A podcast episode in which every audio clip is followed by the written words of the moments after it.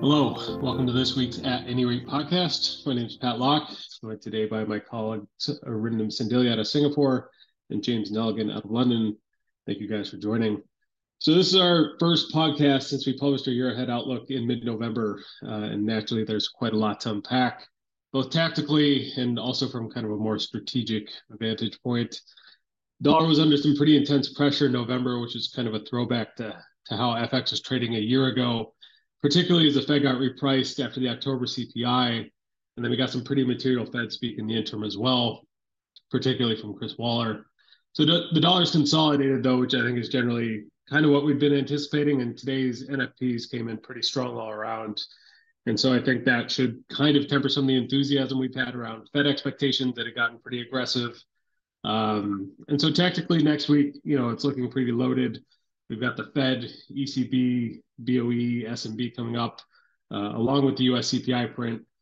And so even with payrolls in hand this week, I think there's still quite a bit to play for, even as clients are probably starting to wind things down into the end of the year. We do get the dots and fresh SEP projections from the Fed next week, which I think should actually be quite interesting. Core PCE, for example, was undershot the September forecast from the Fed. And relatedly, the FOMC looks like it's penciled in one too many hikes or dots for this year.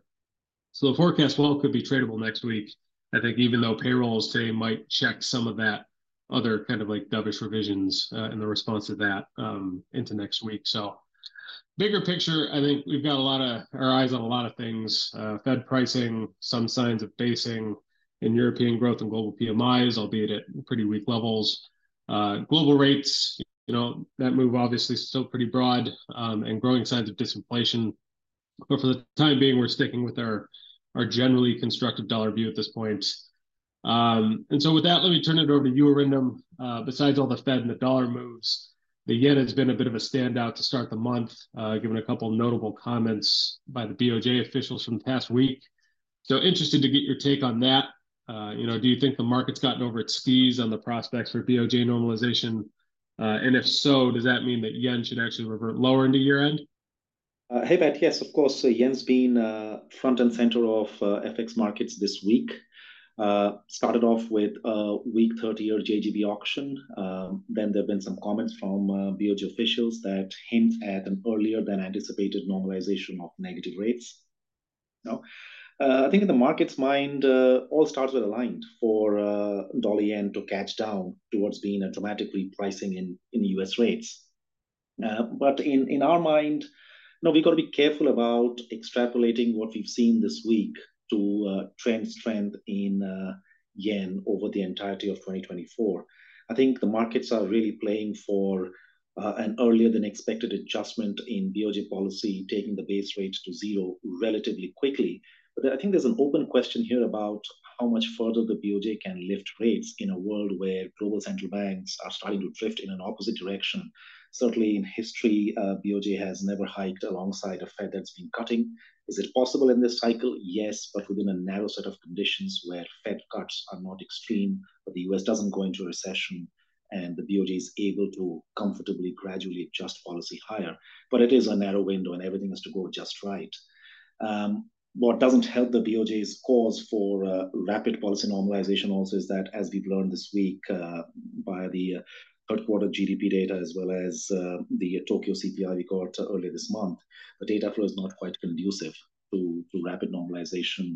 Both growth and inflation data have started to surprise to the downside, which is kind of inconvenient for this market narrative, looking for a continued extension higher in JGB yields and a continued extension lower in dollar yen. So we ourselves have had a constructive set of yen expressions, but more as sort of hedges for a potential recession scenario into 24, which have fortunately done well in a week like this. But I think it's a bit of a stretch for us to sit here and say that we expect this to be the modal trend for the yen for an extended period of time. Thanks, Arindam. And then separately, we've done a fair bit of marketing the year ahead outlook around the world the last few weeks. What's the main feedback that you've been hearing? Any strong views in particular, or any strong pushback on anything that we presented? Yes, on the year ahead stuff, this is the season, I guess, and unsurprisingly, as happens around this time of the year, Many views across sell-side shops have coalesced into something resembling a soft dollar consensus. Soft landing has been, I think, by and large, been embraced as the modal narrative by a majority of investors, which is why we've seen the price action that we have over November. But even dollar bears kind of concede that it's not straightforward to find currencies to buy against the dollar, which is why the old carry trades of Latin America and parts of EMEA still seem to be the investor favorites. There's still some desire to fund those trades, if not out of straight dollars, at least through a mix of the old funding currencies, parts of G10, parts of North Asia. So the page may have been turned on 2023 or being close to, but it's not as if a phenomenally new set of FX trades have suddenly surfaced. The second thing I'll say is amongst the currencies that the dollar wanted to be sold against by investors, dollar yen emerged as one where even before this week, there seemed like there was considerable pent-up demand to engage with the trade. In a lot of people's minds, this could be the macro trade of 2024. The currency is cheap. Fed minus BOJ expectations were moving in the right direction for dollar yen to head lower. But the problem, of course, was negative carry. A lot of investors did acknowledge that hurdle. And there were some discussions about how to find cheaper expressions of yen strengthening positions. And our recommendations like CAD yen got some investor favor.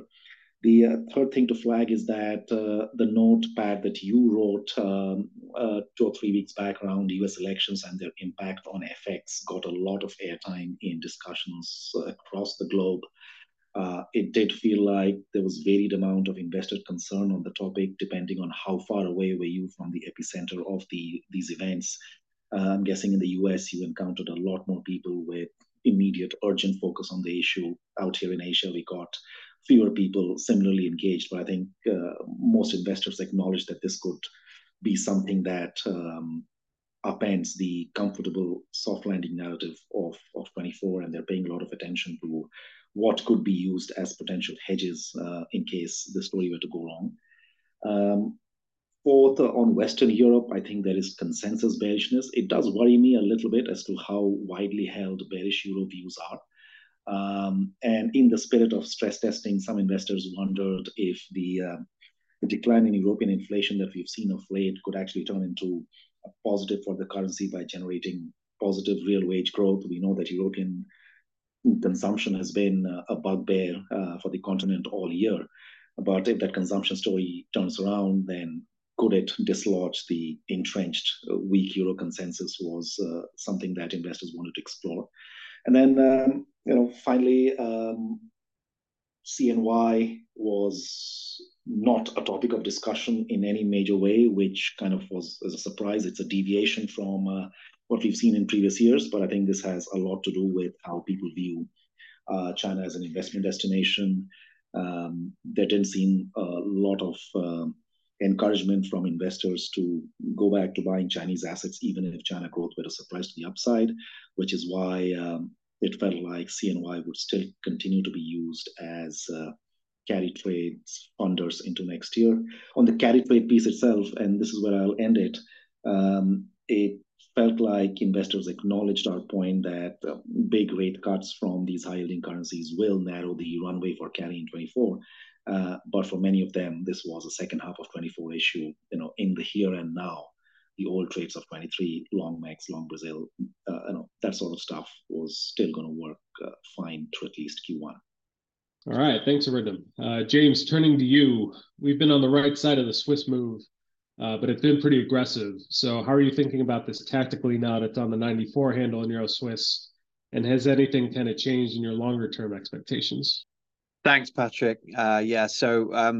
We're lightening up a bit here on the bullish Swiss view, really just ahead of a very busy week next week in terms of event risk, central banks in G10, including the SNB meeting. Swiss, like you say, Swiss has had a pretty solid move here from the highs in Euro Swiss in November.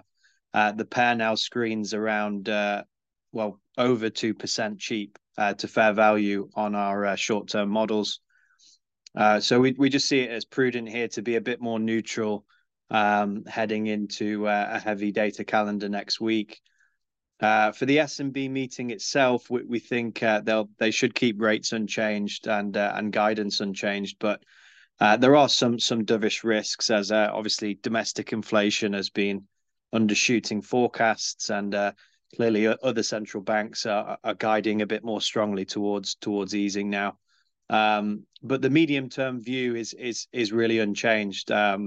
We still see Swiss as well supported by a very positive flow picture, including balance of payments and a quite active S&B on the FX front. Even if they were to moderate their intervention levels, the overall flow picture is still very positive, as well as lackluster growth in Europe and more globally, preventing the market from rotating out of the Swiss franc into more cyclical currencies.